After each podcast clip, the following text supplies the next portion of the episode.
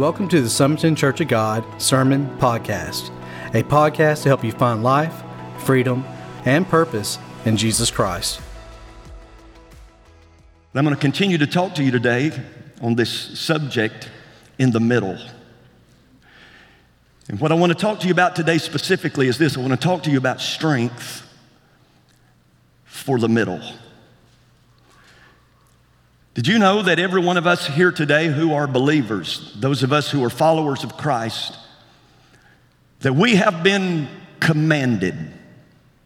It hasn't been suggested to us, but we have been commanded to be spiritually strong.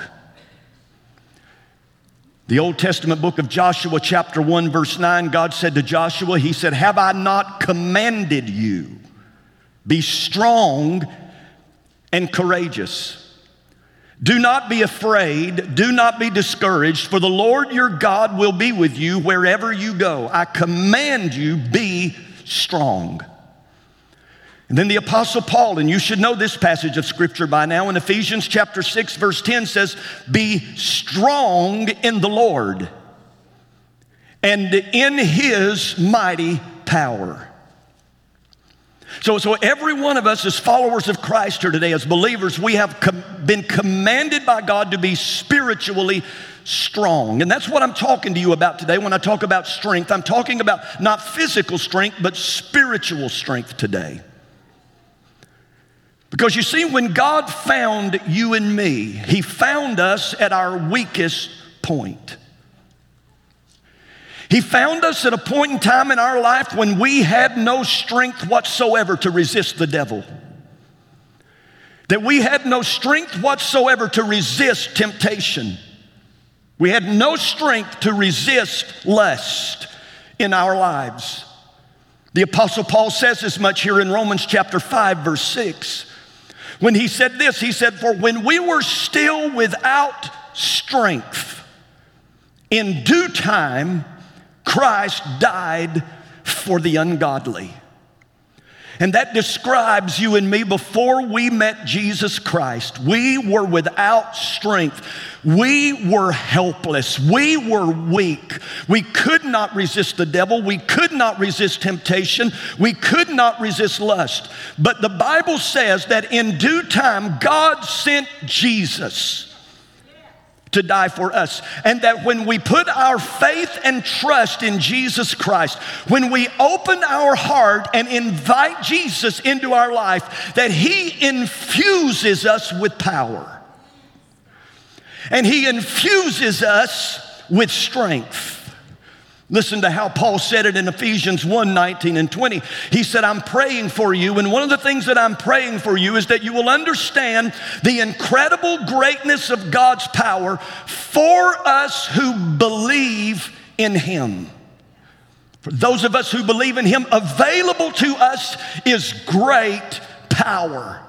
And he said, Let me tell you how great this power is. It's the same mighty power that raised Jesus Christ from the dead and seated him in the place of honor at God's right hand in the heavenly realms. And then he tells us in Ephesians chapter 3, verse 16, he said, I also pray that from God's glorious, unlimited resources, that he will empower you with inner strength, spiritual strength, through his spirit and that's what happened to you and I when we opened our heart up to the Lord Jesus Christ. He infused us with power.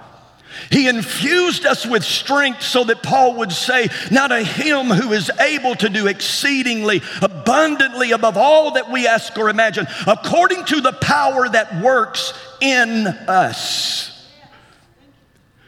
So at salvation, every single one of us was given a measure of strength. At salvation, every one of us was given a measure of power. But that measure of strength and measure of power that we received at salvation was never intended to sustain us throughout our entire lives. And that if we don't nourish and if we do not nurture that spiritual strength, we will get weak spiritually. And that's the reason why so many in the body of Christ today are quitting. That's why they're giving up. That's why they are throwing in the towel, is because they are spiritually weak. Paul said this in 2 Corinthians 4 and 16. He said, Let me tell you why I don't quit. What the secret to my endurance is. He says, though our bodies are dying, he said, our spirits are being renewed every single day. And you and I need to know that if we do not renew our spiritual strength, listen to me, every single day of our lives, we will get spiritually weak. And the classic example of this is from the Old Testament book of Judges, chapters 13 through 16, where we read about the life of a man by the name of Samson. Many of you know his story. It's told in four chapters. And in these four chapters, we see the beginning of Samson's life, we see the middle of his life, and then we see the end of his life. But what I want you to see here in the story of Samson is a man who took his strength for granted. The Bible tells us here in Judges chapter 13, beginning at verse 3, that the angel of the Lord appears to Samson's mother and says, You are barren and childless, but you're going to become pregnant and you're going to give birth to a son. Now, see to it that you drink no wine or other fermented drink, and that you do not eat anything unclean. Those of you women who have birthed children before know that sometimes when you're pregnant, you go on a special diet to protect that child that's in your womb. And the angel tells her that you are not to drink any fermented drink and that you are not to eat anything unclean. And he says that you will become pregnant and have a son whose head is never to be touched by a razor because the boy is to be a Nazarite, dedicated to God from the womb. And he will lead or take the lead in delivering Israel from the hand of the Philistines. And you remember me last week when we talked about Shema, that we talked about how that the Philistines was that nemesis enemy against the nation of Israel. That is a picture of the devil and his demonic hordes who are doing their very best, persistently attacking us to try to steal, to kill, to destroy, to weaken us. But notice what this angel tells Samson's mother that he is to be a Nazarite from the womb. What is a Nazarite? A Nazarite is one who, for a particular season of time, would, would consecrate and would sanctify themselves and separate themselves to God. And most of the time, a Nazarite vow was, was temporary. But that wasn't the case with Samson. Samson was to be a Nazarite his entire life. That meant that he was never to have anything to do with the grape. He was to not drink any wine. He was to not drink any kind of alcohol whatsoever. He was not to touch anything, any dead body that was unclean. And then he was to never shave the hair off of his head. Now, let me just set something straight right here because I know you grew up in Sunday school being taught that the secret of Samson's strength was his hair. Samson's strength did not come from his hair. If you believe that, you're a mystic. That's magic. Samson's strength did not come from his hair. You say, well, then, Pastor, where did his strength come from? Continue reading Judges chapter 13. We go down and it says that the woman gave birth to a boy. She named him Samson, which means sunny. And he grew, and the Lord blessed him, and the Spirit of the Lord began to stir him. You want to know where Samson's strength came from? It didn't come from his hair. Him not cutting his hair was just a daily reminder of where his strength came from. And every time he would see that hair, he would be reminded that my strength comes from the Lord. But his strength came from the Spirit of God. And that's the beginning of his life. But then we go to Judges chapter 14, and we begin to see an episode in the middle of his life. It says that Samson went down. Anytime you see somebody making a bad decision in Scripture, it usually says they went down. And it says that Samson went down to Timnah, and there he saw a young Philistine woman. Now we're going to find out what his real weakness was women. And not just any women, Philistine women, pagan women, women God had told him to stay away from. And he goes down to Timnah and he sees a young Philistine woman. And when he returned, he said to his father and mother, I've seen a Philistine woman in Timnah. Now go get her for me as my wife. Now, his mother and daddy did try to stop him and said, Listen, don't you think you can find a nice young lady from among our own people? Why do you have to go over here to this pagan nation to find a wife? And do you know what Samson's answer was? She looks good to me, daddy. how many of you know too many people make too many decisions based on what looks good to them?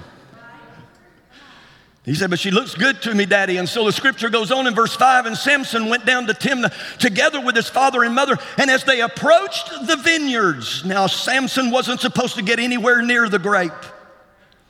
He was not supposed to get anywhere near the grapevines. He was not supposed to have anything to do with it. But as you're going to see, he gets closer and closer and closer to the things that God had forbidden him from. And it says that as they approached the vineyards of Timnah, suddenly a young lion came roaring toward him. Well, what did he do? The Spirit of the Lord, not his hair, but the Spirit of the Lord came powerfully upon him. And so that he tore that lion apart with his bare hands. That's who I want to go hiking with. Sorry, Jonathan, wherever you went. The Spirit of the Lord came powerfully upon him so that he tore the lion apart with his bare hands as he might have torn a young goat, but he didn't tell his father and he didn't tell his mother about it. Well, after this episode, he goes back home for a little while, but then verse 8 tells us that sometime later, when he went back to marry this Philistine girl, that he turned aside to look at that lion's carcass that he had killed earlier, and in it he saw a swarm of bees and some honey and he scooped out the honey with his hands and ate it as he went along. And when he rejoined his parents, he gave them some and they ate it too. But he did not tell them that he had taken honey from the lion's carcass. Why did he tell, tell his parents where he got the honey from? Because he was a Nazarite and he's not supposed to be touching a dead body. It's unclean. Disobedience. Then the scripture tells us that his father then went down to see the woman, and there Samson held a feast, as was customary for young men. You know what that word feast means in Hebrew? A drinking party. So not only now has he touched a dead body, but now evidently he's gotten caught up in a drinking party, perhaps drinking himself. Now, while he's at this feast, he decides he's going to have a little fun because Samson did have a little bit of a sense of humor. And, and, and so he tells a riddle. And he says that if you can answer this riddle, if you could give me an answer to this riddle within seven days, then what I will do is I will make sure that each one of you get 30 pieces of linen and 30 changes of clothing. But he said that if you don't guess the riddle, then you've got to do the same for me.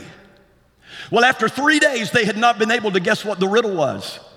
And so the Philistines, they grab this wife to be of Samson's and they threaten her and say, Listen, if you don't give us the answer to this riddle, we're gonna burn you and your whole family up with fire. Well, she goes back then and she manipulates Samson. She gets the answer to the riddle. And she goes back to the Philistines and tells them what the answer to the riddle is so that they come back and give Samson the answer. And here was Samson's response He said, If you had not plowed with my heifer, you'd have never got an answer to this riddle. I don't know how she took to being called a heifer. I don't know too many women to want to be referred to as a heifer. But he said, if you hadn't plowed with my heifer, you would have never found out the answer to this riddle. And then the Bible says this it says that the Spirit of the Lord, are you noticing how many times we see that phrase? that the Spirit of the Lord came powerfully upon Samson and he went down to Ashkelon. He struck down 30 of their men, stripped them of everything, and gave their clothes to those who had explained the riddle. And then it says, burning with anger, he returned to his father's home. Well, this girl's dad that he was supposed to marry thinks, well, Samson's gone and he's not going to come back. And, so, verse 20 says that Samson's wife was given to one of his companions who had attended him at the feast. Well, what he didn't know is Samson did plan on coming back for her, and he did in chapter 15. He takes a young goat to give as a gift to this girl's father. And when he gets back, to where the girl's father is to present the goat, he finds out that the father has given his bride to be to his best man in marriage. And boy, that really set him off. Now, Samson was kind of like the Hulk. You know, you didn't want to get him mad, you didn't want to set him off. And so, do you know what he does? He goes out and he catches 300 foxes and he ties their tails together and either he lights their tails on fire or somehow puts a, a torch between their tails and he lights the torch and releases those foxes into the fields of the Philistines until all their crops were burned up. Some of you are like, that sounds like a pretty good idea to me. Well, the Philistines, of course, got angry. They immediately began to invade Judah. And the men of Judah when they saw the Philistines coming, and understand the people of Judah, even though they were people of God, they didn't have much for Samson because Samson was always stirring things up with the Philistines. And so these Philistines show up in Judah looking for Samson. And if they can't find it, of course, they say, We're going to take it out on the hide of these that live here in Judah. And Judah says, Well, just give us a little time. We will find him and we will bind him up and we will bring him back to you. And they did just that. They found out where Samson was, and the Bible says that they took two new ropes and they bound him and led him up from the rock. But notice what happens. It says that as he approached Lehi, the Philistines came towards Samson shouting, and here's that phrase again the Spirit of the Lord came powerfully upon him. And the ropes on his arms became like charred flax, and the bindings dropped from his hands. And look what he did. Finding a fresh jawbone of a donkey, he grabbed it and struck down a thousand men. Wow, I told you you don't want to tick Samson off. He struck down a thousand men. But the worst comes in Judges chapter 16. Because it starts off saying that one day Samson went to Gaza where he saw a prostitute. Remember what I told you his weakness is? But he went to Gaza where he saw a prostitute and he went in to spend the night with her. And when some of the folks in Gaza found out that Samson was there, they went out. They shut the gates of the city. They locked everything up, hoping to trap Samson inside. Samson just goes out to where the gates are, takes hold of them, rips them out of the ground, rips them off the wall, and carries those bronze heavy gates 38 miles to a hill that faced Mount Hebron. We're talking about a guy that was strong. But then notice what happens when we get down here to verse 4. Sometimes later, Samson fell in love with a woman in the valley of Sorek whose name was Delilah. This is probably the story that you're most familiar with when it comes to Samson. Delilah was the devil in disguise. And just as Satan and all of his demons worked together to try to steal your strength, Delilah and the Philistines would work together to try to do the same for Samson or to Samson. Because notice what happened. It says that the rulers of the Philistines went to Delilah and said, Hey, see if you can lure him, tempt him, see if you can lure him into showing you the secret of his strength. Why? And how we can overpower him, how we can tie him up, and how we can subdue him. Now, listen, they knew that as long as Samuel had that supernatural strength, that they would never be able to overpower him, they would never be able to tie him up, they would never be able to subdue him. The devil knows that as long as you're strong spiritually, he will never be able to overpower you. He will never be able to tie you up and bind you and put you in bondage. And he will never be able to subdue you, which means to bring you under submission. And you do understand that's the ultimate goal of the enemy is to bind you and to bring you under his control and under his submission. But he knows that he could never do it until first of all he weakens you. And that's exactly what's happening here to Samson. And it says, So Delilah said to Samson, Tell me, Samson, the, the, the secret of your great strength and how you can be tied up and subdued. Does this not seem crazy to anybody else besides me? She's telling him what she wants to do. I want to know the secret of your strength so I can tie you up, so I can bind you, so I can bring you under submission. So Samson cannot. Listen, what we're going to find out here is Delilah did not steal Samson's strength. The Philistines did not steal Samson's strength. Samson gave up his strength. And there is no demon in hell that can rob you and I of our spiritual strength. But we can, through neglect, lose that spiritual strength.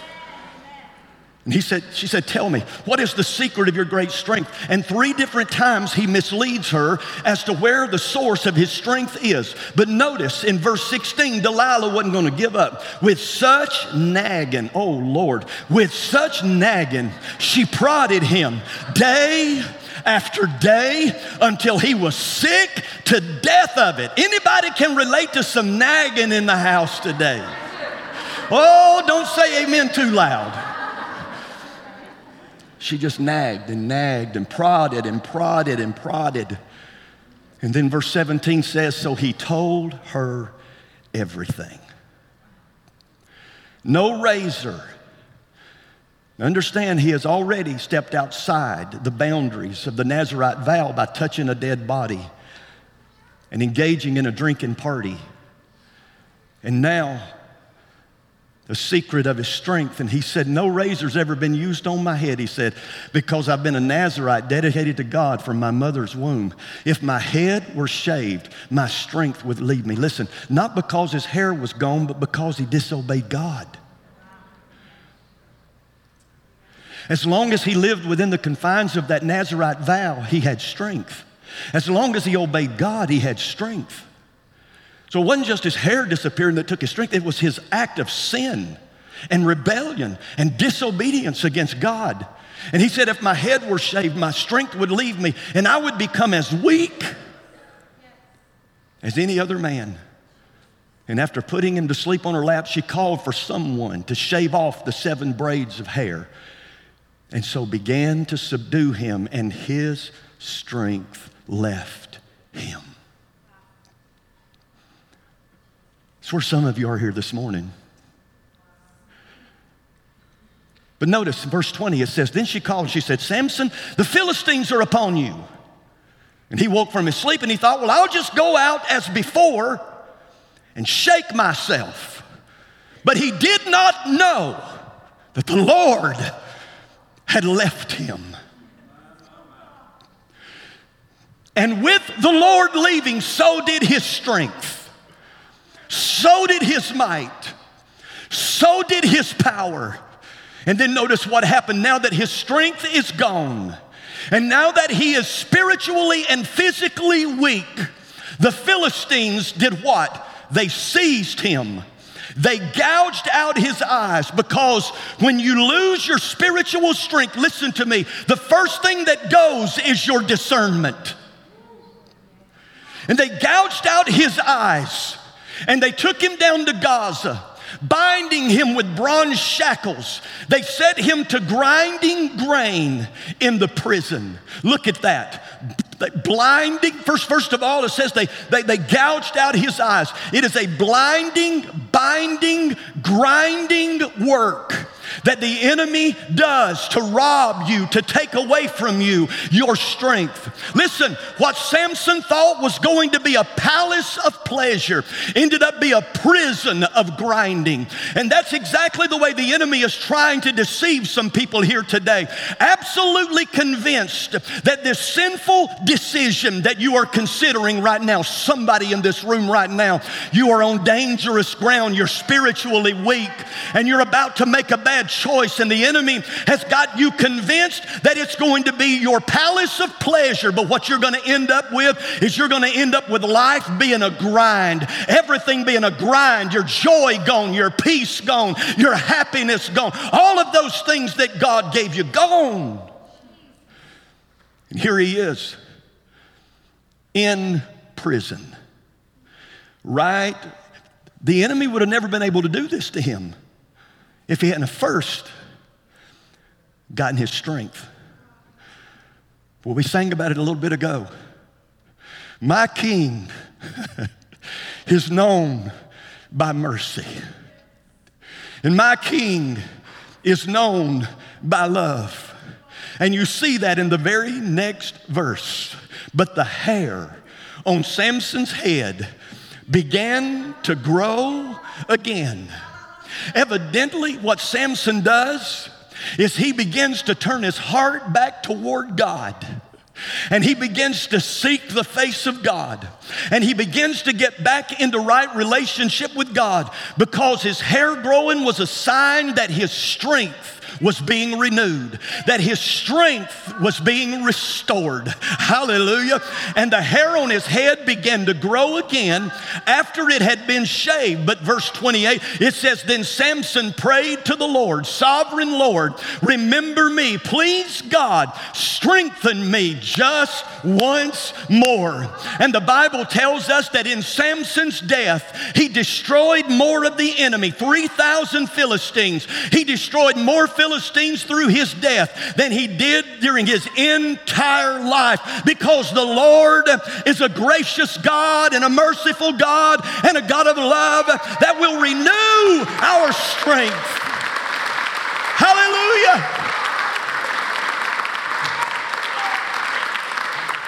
I hear somebody this morning saying, Pastor, I'm concerned about myself. I think that I'm spiritually weak. I'm easily tempted. I'm in despair. I'm overwhelmed today, Pastor. Is there anything that I can do to be renewed in my strength? And the answer is yes, yes. And you know what? It's simple. God could not have made it any more simpler than He did. And it's Isaiah 40, 31. But they that wait upon the Lord shall, everybody say, shall, shall, shall renew their strength. They shall mount up with wings like eagles. They shall run and not be weary. They shall walk and not faint. You know, the key to this passage of scripture is the word wait. It doesn't just mean to just take a seat and just say, okay, Lord, I'm just waiting on you, you know. You know, come on, Lord, I'm weak. I need you to strengthen. No, no, no, no. That's not what the word wait means there. It, it means to tarry in the presence of God. That's what the word wait means. It, it, it means to, to, to, as you are tarrying in the presence of God. As a matter of fact, the word wait in Hebrew, it, it, it gives the meaning of a twisting or an entwining. Let, let, me, let me see if I can't just give you a picture of it. It's like that these cords, one represents you and the other one represents the Lord. And you get in the Lord's presence. This is what it means to wait on the Lord is that you get in his presence and you begin to seek his face. And as you begin to seek his face, all of a sudden he twists and he entwines himself around you. And you entwine yourself around him until that those two cords, they become one. In other words, you tarry in the presence of God until you experience oneness, and the two become one, and you become stronger, that nothing is able to destroy and nothing is able to take you out. That's what it means to wait on the Lord, to wait on the Lord. Because, you know, the problem is too many people today, they want to take shortcuts. You, you, you can't take shortcuts. Too many people don't want to pray. Too many people don't want to study the Word of God. They want to take shortcuts. They want to go somewhere and be zapped. That's why they go from prophet to prophetess and evangelist to evangelist and pastor to teacher and church to church and event to event and conference to conference and seminar to seminar because they're looking for a shortcut. Listen to me. There is not a shortcut. If you want to be renewed in the presence of God, I love David Wilkerson. If you don't listen to David Wilkerson, you need to listen to David. He went home to be with the Lord in 2011. If there was ever a prophet on the face of this earth, David Wilkerson was a prophet prophet on the face of this earth while God had him here. And a gentleman came to his service one Sunday and he said, I'm here from Australia. He said, I have felt myself getting spiritually weak and I've come here to America looking to be renewed in my strength. And he said, I've been to this church and I've been to that church and I've been to this ministry and that ministry and I haven't been able to find what I'm looking for. But a prophet has told me that I needed to come and see you Dr. Wilkerson, and that you would have a word for me. And he said, Yeah, I got a word for you. Go home. Go home. Stop your running. He said, There's no shortcuts to what you're looking for. But he said, What you need to do is you need to go home and you need to get in your secret place. You need to get into your prayer closet and you need to hide yourself in the presence of God. And you need to pray like you've never prayed. And you need to get into the Word of God like you've never gotten into the Word of God before. Listen to me here this morning. If you've got a Bible that you can't write in, give it away. If you've got a Bible that you can't highlight and underline and write notes in, you need to give that Bible away and buy you a Bible that you can highlight, that you can underline, that you can write notes in. Because listen, I'm talking to you about spiritual strength for the middle today. You're not going to get the kind of strength you need for the times that we're living in right now, going from one meeting to the next and hoping that the hand of one man of God or a woman of God is going to zap you and give you what you need in a moment. No, the kind of sustaining strength that you need in the day and time that we're living in right now, you will only find it in your secret place. You will only find it in that prayer closet where you and God all can become one in thought, and you become one in action, and you become one in mission and vision with the Lord. Oh, somebody ought to give God a praise in this room. Hallelujah, hallelujah, hallelujah. Thank you, Lord. Come on. I started to say, stand with me, but not yet. Good example. Bart, get ready to come join me here in a minute. Tanya, if you'll help me. A good example of staying strong is a guy by the name of Caleb. My favorite, one of my favorite characters in the Bible. Name one of my sons after him. Caleb.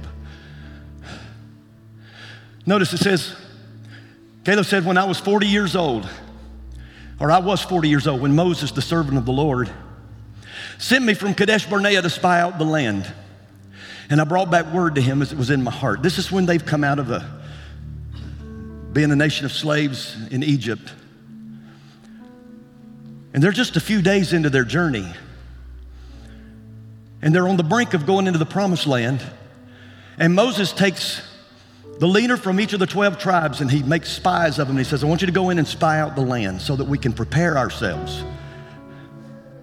10 of the 12 spies, as we'll see here in just a moment, 10 of the 12 spies came back with a negative report. They said, Man, those giants over there, they're so big. We, compared to them, we look like grasshoppers.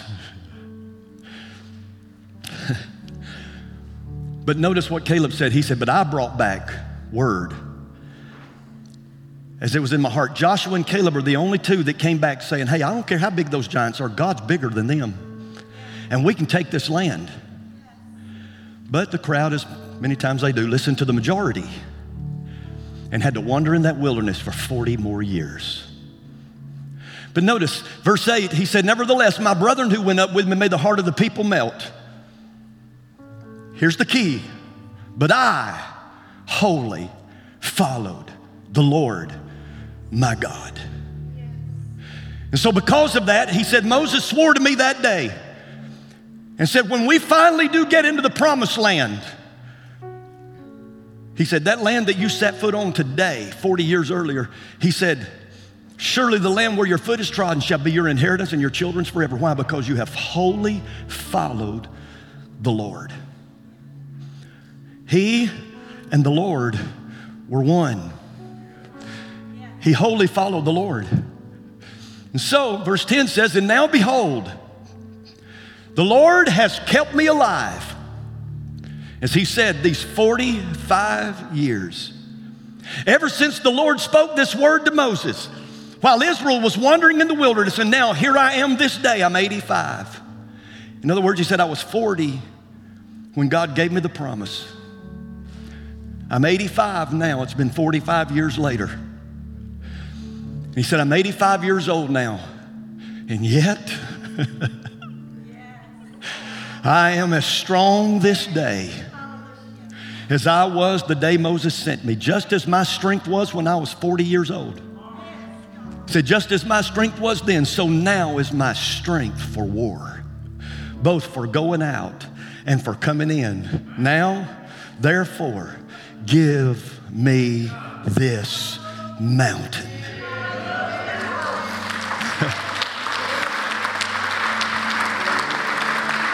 See, that's, that's the secret of spiritual strength. Wholly following the Lord. Well, I hope that you were blessed and inspired by today's message. We here at Summerton Church of God believe that God is a God who still does miracles, and we're seeing it on a weekly basis. People's lives being transformed by the power of God, being saved, healed, and delivered for the glory of God and we want you to experience for yourself. So why don't you come and be our guest one Sunday here at Summerton Church of God? I look forward to personally meeting you.